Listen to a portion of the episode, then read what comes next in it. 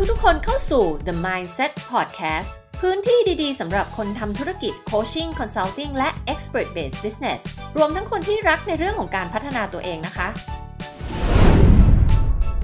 สวัสดีค่ะ ต้อนรับทุกคนเข้าสู่ The Mindset Podcast นะคะ สำหรับวันนี้นะคะจะมาพูดถึงเรื่องของการทำพอดแคสต์ของตัวเองนะคะ เพื่อที่จะต่อยอดทางธุรกิจแล้วก็สร้างแบรนด์ที่สตรองให้กับธุรกิจของเรานะคะ ไม่ว่าคุณจะทำธุรกิจ Service Based Business หรือว่า Product Based Business นะคะ การทำพอดแคสต์นะคะ ถือว่าเป็นเครื่องมือการตลาดอย่างหนึ่งนะคะ ที่ถือว่าได้ให้ความรู้กับ ผู้ฟังรวมทั้งยังเป็นการสร้างการเติบโตให้กับธุรกิจของคุณได้ด้วยนะคะ ซึ่งเป็นช่องทางที่ดีมากๆทางหนึ่งเลยเพราะว่าประสบการณ์ในการฟังพอดแคสต์ของคนเนี่ยมันเกิดเอฟเฟกอะไรบางอย่างที่แตกต่างจากการดูวิดีโอ หรือว่าดู Facebook Live หรือว่าเอ่อ engage กับคนที่สร้างคอนเทนต์ในแพลตฟอร์มอื่นๆนะคะ ซึ่งความ unique ของมันเนี่ย ก็คล้ายๆกับที่ก่อนหน้านี้คนชอบไปติดตามฟังใน Clubhouse นะคะซึ่งหลายๆคนก็ยังเล่น Clubhouse กันอยู่นะช่วงนี้นะก็ยุ่งนิดนึงเลยไม่ได้เข้าไปใน Clubhouse เท่าไหร่แต่เดี๋ยวคาดว่าคงจะได้กลับไปจัดเอ่อ session ใน Clubhouse นะคะแต่ว่า Podcast เนี่ยหรือว่าช่องทางที่เป็น Audio แพลตฟอร์มต่างๆ ซึ่งตั้งแต่ Clubhouse บูมขึ้นมาเนี่ยแพลตฟอร์มอื่นๆ ไม่ว่าจะเป็น Twitter ก็สร้าง Twitter Space ขึ้นมานะคะซึ่งก็คือช่องทางที่เราได้สามารถเข้าไปฟังเสียงของคนพูดได้เหมือนกับใน Clubhouse นะคะ Facebook ก็ทำคล้ายๆเป็น audio room ขึ้นมา คือเหมือนกับไปสร้าง room ให้ทุกคนเข้าไปอยู่ในห้องเดียวกันแล้วก็คุยกันได้ แต่ว่าตอนนี้ก็มี option ให้เลือกเป็น audio อย่างเดียวคือเป็นเสียงอย่างเดียว แล้วก็ล่าสุดที่นาพูดไปก่อนหน้านี้แล้วก็คือ Apple กับ Spotify เนี่ย ก็มีการ launch paid podcast ออกมาคือ podcast ชนิดที่แบบคุณต้องจ่ายเงินเพื่อที่ subscribe เป็นผู้ฟังของ podcast นั้นๆนะคะซึ่งอันนี้ก็เป็นอีกอีกทางเลือกหนึ่งของคนที่จัดพอดแคสต์แล้วต้องการที่จะมีเงินเข้ามาสนับสนุน เพื่อที่จะสร้างคอนเทนต์ออกมานะคะเพราะว่าการสร้างคอนเทนต์ออกมาเนี่ยก็ต้องมีต้นทุนละหนึ่งคือเวลาของเราที่เราต้องมาสร้างคอนเทนต์ถูกไหมสองคือค่าตัดต่อสามคือค่า hosting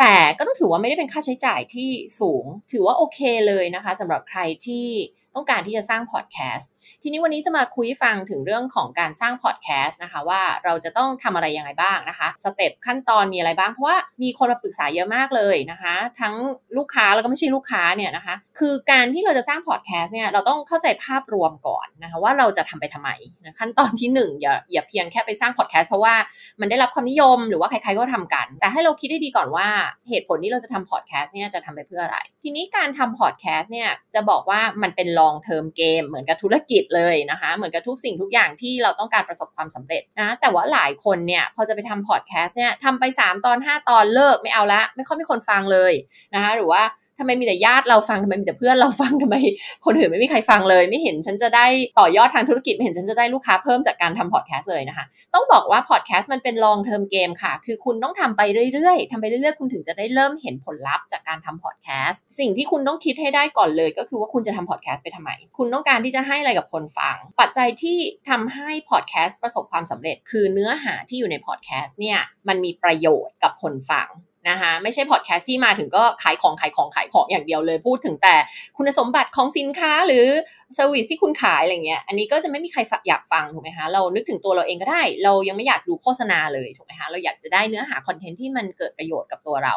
เราก็รู้สึกว่าฟังเราไม่เสียเวลานะคะ เพราะฉะนั้นการที่เราจะทำพอดแคสต์เนี่ยเราต้อง offer สิ่งที่เป็น high value content นะคะ คือคอนเทนต์ที่มีคุณภาพสูง ไม่ทำให้คนฟังเนี่ยรู้สึกว่าเสียเวลามาฟังอะไรก็ไม่รู้นะคะ เพราะว่าอย่าลืมว่าเขามี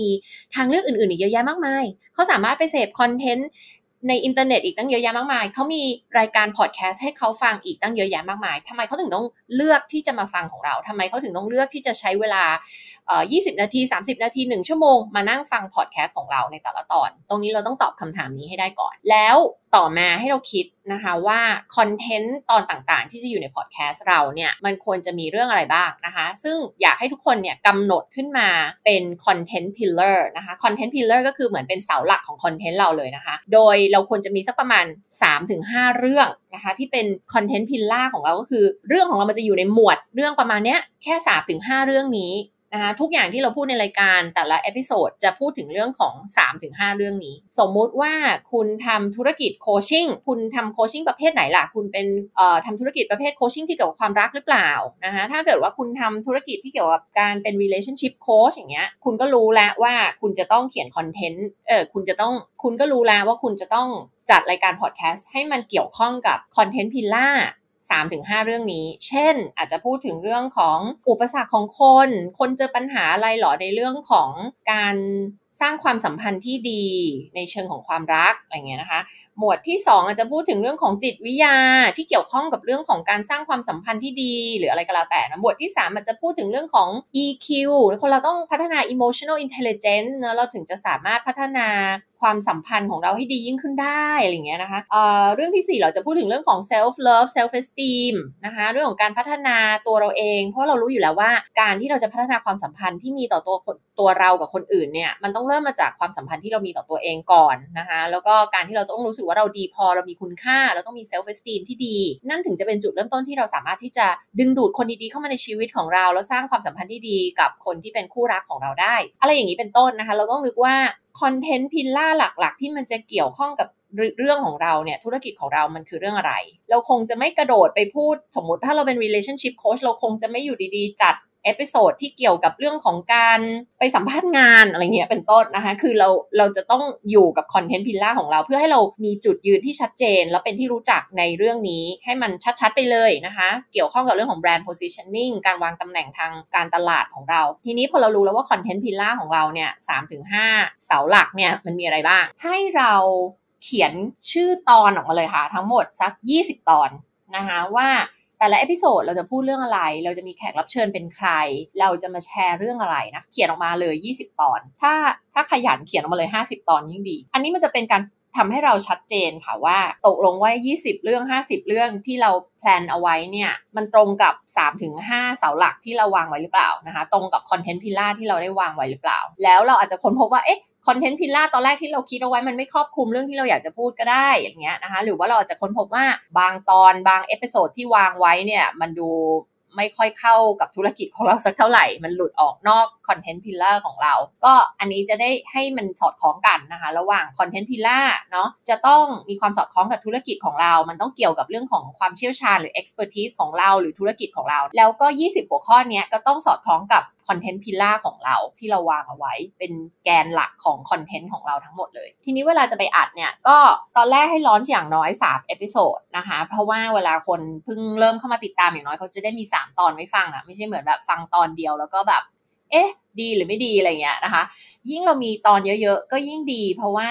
เมื่อเราจัดไปเรื่อยๆ อยู่ดีๆ คนมารู้จักกับเราเมื่อตอน episode ที่ 20 อย่างเงี้ยเขาก็จะฟังเราไปเรื่อยๆ เลย ถ้าเขารู้สึกว่าเนื้อหามันดีอย่างเงี้ยเขาชอบเขาได้ประโยชน์ เขาก็จะฟังตั้งแต่ 20 ไล่ไปจนถึงตอนที่ 1 เลยนึกออกไหมคะ เพราะฉะนั้นถึงบอกว่ามันเป็นเกมระยะยาวนะคะ อย่าเพิ่งท้อใจในตอนแรกที่จัดมาแล้วแบบไม่มีใครฟัง แต่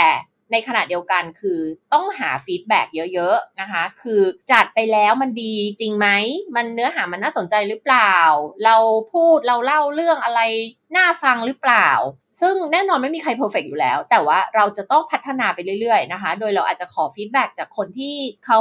กล้าพูดกับเราตรงๆ อาจจะเป็นเพื่อนสนิท อาจจะเป็นคนในครอบครัว อาจจะเป็นลูกค้าที่เราสนิทด้วยอะไรเงี้ยนะคะ ให้เขาช่วยฟังแล้วก็ให้ feedback เราว่าเขาคิดว่ามันจะสามารถปรับปรุงได้ไง อย่าไปถาม อย่าไปขอ feedback เขาแล้วถามว่าเออดีหรือไม่ดี ถูกไหมเพราะว่าคำตอบที่เรามักจะได้กลับมาก็คือ อืมก็ดี ถูกไหมใครจะแบบ มันน้อยคนที่จะบอกว่าเออไม่ดีเลยหรือแย่มากเลยอะไรเงี้ยถูกไหมเพราะฉะนั้นให้เราถามเขาว่าถ้ามันมีสัก3อย่างที่เราจะสามารถปรับปรุงได้เนี่ยมีอะไรบ้างให้เขาบอกมาเลย 3 อย่างที่สามารถพัฒนาได้กับพอดแคสต์ของเรานะคะถ้าเราถามคำถามเนี้ยมันเป็นการบังคับว่าเขาจะต้องคอมเมนต์อะไรบางอย่างเรามา เขาจะต้องให้ constructive feedback อะไรบางอย่างเรามา เพื่อที่เราจะไปพัฒนาต่อถูกไหมทีนี้พอถามหลาย ๆ คนเข้าเนี่ย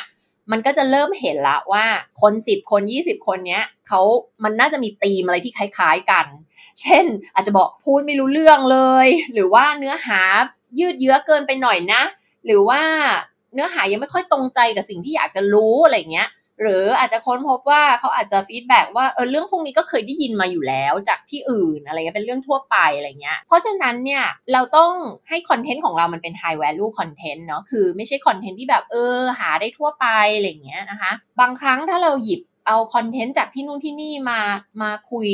อย่างเช่นไปอ่านหนังสือมาแล้วก็มาเล่าต่ออะไรเงี้ยนะคะ ก็ให้มันมีความเชื่อมโยงกับประสบการณ์ของเรา หรือให้มันเชื่อมโยงกับ story หรือเรื่องราวชีวิตของเราประสบการณ์ทำงานประสบการณ์ดำเนินในการดำเนินธุรกิจของเราหรืออะไรก็แล้วแต่นะคะเพื่อให้มัน unique เพื่อให้มันน่าสนใจ แล้วก็คนเราเนี่ยเวลาที่เขาฟังเขาอยากจะรู้จักเราถูกไหมในฐานะที่เป็นเจ้าของธุรกิจหรือว่าคนที่จัดรายการพอดแคสต์เนี่ยเขาอยากจะเข้าถึงเราให้ได้เขาต้องทำความรู้จักกับเรา ซึ่งนี่คือที่ไปที่มาที่บอกว่ามันเป็นช่องทางที่มันอินทิเมตอะ คือ ช่องทางของเสียงอะเพราะว่ามันเหมือนอะไรนิดาคิดว่ามันมาจากการที่เพราะว่ามันเหมือนการคุยโทรศัพท์ การคุยโทรศัพท์กับคนเนี่ยมันไม่เหมือนการแชทมันไม่เหมือนการไปนั่งดูวิดีโอถูกไหมการคุยโทรศัพท์เนี่ยมันทำให้เรานึกถึงการคุยโทรศัพท์กับคนที่เรารู้จักถูกไหมฮะการที่เราคุยโทรศัพท์กับใครแบบเนี้ยหนึ่งต่อหนึ่งเนี่ยการคุยโทรศัพท์อะมันแปลว่าเรารู้จักกันแล้วถูกไหมมันอาจจะแปลว่าเราสนิทหรือไม่สนิทก็ไม่รู้แต่เราได้คุยกันแล้วทางโทรศัพท์อะไรเงี้ยซึ่งนารู้สึกว่าประสบการณ์ในการที่คนฟังพอดแคสต์ก็เหมือนกัน คือเวลาที่เราฟังใครเยอะๆยิ่งแบบ เคยแม้ที่แบบเข้าไปฟังพอดแคสต์แล้วรู้สึกถูกใจฟังหมดเลยอะไรเงี้ยอย่างเช่นแบบมีพอดแคสต์ของเอ่อฝรั่งบางคนอะไรเงี้ยมีแบบ 300 400 ตอนเนี่ยฟังหมดเลยใช่ไหมคือฟังไล่ตั้งแต่ตอนที่ 400 ไปจนถึงตอนที่ 1 เลยอะไรเงี้ยแล้วมันก็จะทำให้เรารู้สึกผูกพันกับแบรนด์นั้นๆ กับเจ้าของธุรกิจคนนั้นนะคะกับ expert คนนั้นนะคะแล้วก็จะนำไปสู่การ ซื้อจากคนนั้นซื้ออะไรบางอย่างจากเขาซื้อ service ของเขาซื้อโปรแกรมของเขาซื้ออะไรจากเขา หรือถ้าเราไม่ซื้อเราก็จะบอกต่อคนอื่นนะนี่คือสิ่งที่จะเกิดขึ้น แต่อย่างที่บอกมันไม่ได้เกิดขึ้นจาก episode ที่1 episode ที่2 episode ที่ 3 บางคนเขาฟังคุณเป็นปีอะกว่าเขาจะตัดสินใจที่จะมาใช้บริการมา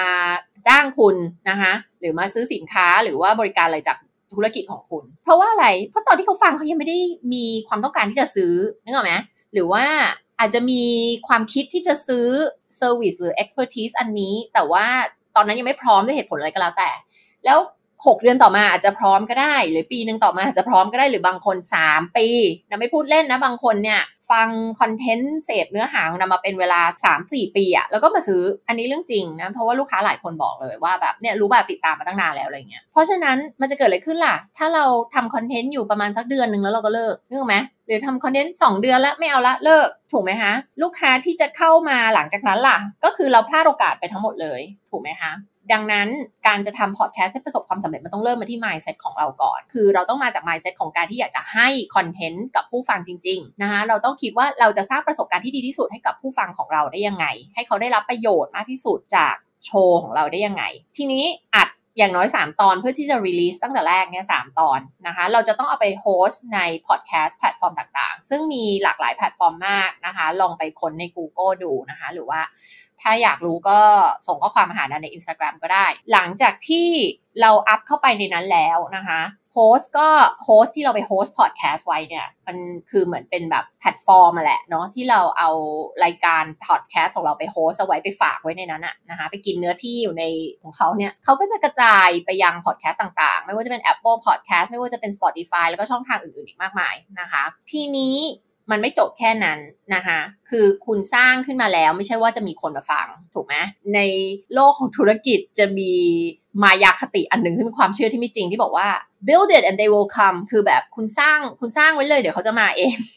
นะเหมือนคุณคุณสร้างเว็บไซต์ขายของออนไลน์เดี๋ยวเดี๋ยวคนจะมาเอง หรือคุณทำธุรกิจอันนี้คุณเริ่มทำไปเลยเดี๋ยวคนจะมาเองอะไรซึ่งไม่จริง คือคุณทำขึ้นมาแล้วคุณต้องไปบอกต่อประกาศให้โลกรู้ด้วยค่ะ ประกาศให้โลก ได้รับทราบนะคะว่าคุณมีสิ่งนี้อยู่ คุณต้องไปตามหาลูกค้าในอุดมคติของคุณค่ะ คุณมีหน้าที่ที่จะทำการตลาดเพื่อให้เขารู้จักค่ะ เหมือนกันค่ะ คุณทำพอดแคสต์ขึ้นมาไม่ใช่ว่าคนจะมามามาค้นเจอพอดแคสต์ของคุณนะคะ ในโลกนี้มีพอดแคสต์ทั้งหมด 2 ล้านรายการนะคะ 2 ล้านพอดแคสต์นะคะ แต่จะบอกว่าเห็นตัวเลขแบบนี้ไม่ต้องกลัวค่ะ เพราะว่าส่วนใหญ่แล้ว ทำไม่กี่ตอนก็เลิกนะคะจำนวนเยอะมากๆ น่าจะแบบ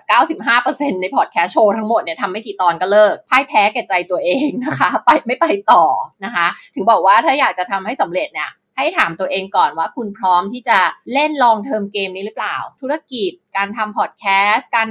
ทำเรื่องเหล่านี้นะ คุณต้องการที่จะประสบความสำเร็จคุณต้องมองระยะยาวนะคะ ดังนั้นสเต็ปต่อไปคือคุณต้องโปรโมทนะคะคุณต้องโปรโมทพอดแคสต์ของคุณตามช่องทางต่างๆโซเชียลมีเดียต่างๆ เจอเพื่อนเล่าให้เพื่อนฟังนะคะพูดถึงพอดแคสต์อยู่ตลอดเวลานะคะ แล้วก็เทคนิคอีกอย่างหนึ่งที่นิดาคิดว่ามันดี ซึ่งเอาจริงๆอะนิดาทำโดยธรรมชาติโดยที่ไม่เคยคิดว่ามันเป็นเทคนิคมาก่อนหรอกก็คือ เวลาที่เราจัดพอดแคสต์ตอนต่างๆเนี่ยนะคะแล้วมันมีเนื้อหาที่มัน refer ไปถึงตอนอื่นเนี่ยเราก็สามารถบอกได้ว่าเออไปติดตามในตอนที่ 18 เลยนะคะอะไรอย่างเงี้ยนะคะ หรือว่าตอนที่นิดาอยู่ในคลับเฮาส์อะ ก็จะมีหลายคนอยากรู้เรื่องการตามหา passion อย่างเงี้ยถ้ามันมีตอนไหนที่นิดา refer ถึงบ่อยๆนะจะจำตัวเลขได้เลยแล้วไปดูเลยค่ะไปฟังเลยนะคะ EP 18นะเป็นเรื่องของอิคิไกคือตามหาการค้นหาเป้าหมายชีวิตของเรา หรือสิ่งที่ทำให้เราอยากจะตื่นขึ้นมาในแต่ละวัน มีลมหายใจที่จะใช้ชีวิตอยู่เพื่ออะไรเนี่ยนะคะ เป็นเรื่องของอิคิไกไปฟังเลย episode ที่ 18อะไรเงี้ยนะคะ แล้วก็ episode ไหนที่เราพูดถึงบ่อยๆก็ค้นพบว่า จะมักจะมีคนไปดู แต่มันก็เป็นด้วยเพราะว่าตอนนั้นนั้นมันมีเนื้อหาที่คนสนใจเยอะด้วยนะคะ ซึ่งอันนี้ก็มาถึงสเต็ปต่อไป คือเวลาที่คุณ host พอดแคสต์ในแพลตฟอร์มต่างๆ เนี่ยมันจะมีสถิติให้คุณเห็น ทีนี้พอเราดูสถิตินะคะว่า ตอนไหนพอดแคสต์ตอนไหนของเรา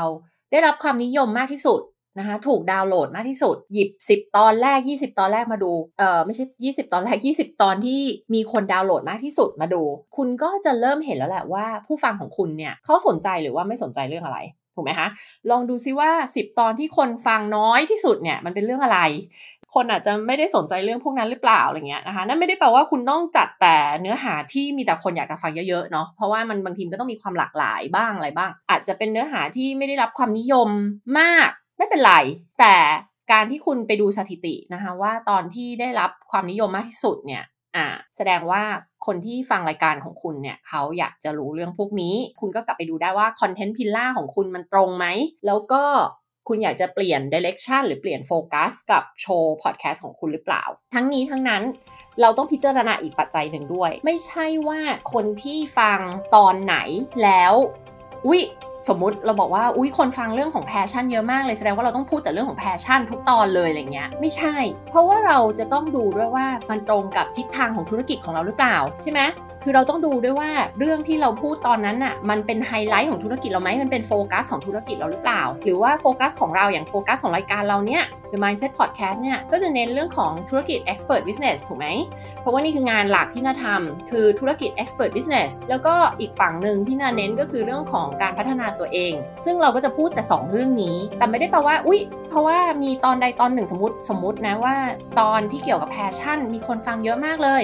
ดังนั้นเนี่ยเราจะมาพูดถึงแต่เรื่อง passion อันนี้ไม่ใช่นะคะ คือเราต้องอยู่กับ content pillar 5 pillar ของเราหรือ3 pillar ของเรา แล้วก็ไม่ใช่ไม่ใช่ไปโฟกัสกับแค่ pillar เดียวเงี้ยเออไม่ใช่บอกว่าอุ๊ยฉัน pillar ที่ 1 ของเราคือเรื่องของการพัฒนาตัวเองและค้นหา passion แล้วพอคนสนใจเรื่องนี้มาก เราก็เลยพูดแต่เรื่องนี้แล้วอีก 4 เรื่องไม่พูดเลยเนี่ยอันเนี้ยไม่ได้นะคะ คือเราต้องต้องกระจายกระจายมันเหมาะสมนะคะกับ content pillar ของเรา แต่การดูจำนวนดาวน์โหลดของแต่ละตอนมันก็จะเป็นการให้ feedback เราเพื่อที่จะให้เรารู้นะคะว่าเออ feedback เป็นยังไง คนฟังตอนไหนไม่ฟังตอนไหนบ้าง ซึ่งอันนี้ก็เป็นข้อมูลที่เราสามารถเก็บมาเป็นส่วนหนึ่งในการพิจารณา แต่ไม่ใช่ทั้งหมด ก็อยากจะให้ทุกคนไปทำพอดแคสต์กันนะคะ อย่าลืมว่าเริ่มโชว์มาเลยเนี่ย คุณต้องมี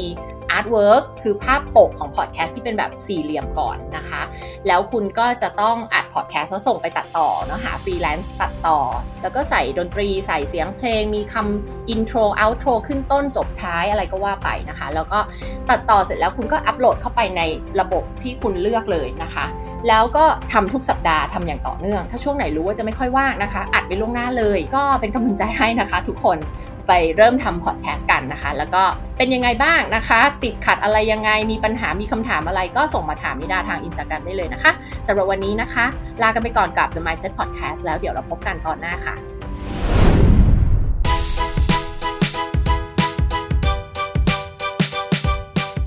ากว่าถูกใจพอดแคสต์นี้ อย่าลืมกด subscribe กันด้วยนะคะ จะได้ไม่พลาดการแจ้งเตือนเวลาที่มี EP ใหม่ออกมาค่ะ และช่วยให้รีวิวกันด้วยนะคะ การให้รีวิวจะช่วยให้พอดแคสต์ของเราส่งต่อไปให้คนฟังมากยิ่งขึ้นทำให้คนได้รับประโยชน์จากพอดแคสต์ของเรามากยิ่งขึ้นค่ะสุดท้ายนี้ติดตามนิดาได้ตามช่องทางต่างๆ ดังต่อไปนี้นะคะ ช่องทาง Instagram นิดาเลิศ .th ช่องทาง Clubhouse นิดาเลิศ Facebook โคชนิดา และช่องทางอื่นๆ ดูได้จากโชว์โน้ตของรายการพอดแคสต์นี้นะคะ แล้วพบกันค่ะ The Mindset Podcast ความสุขความสำเร็จเริ่มต้นที่นี่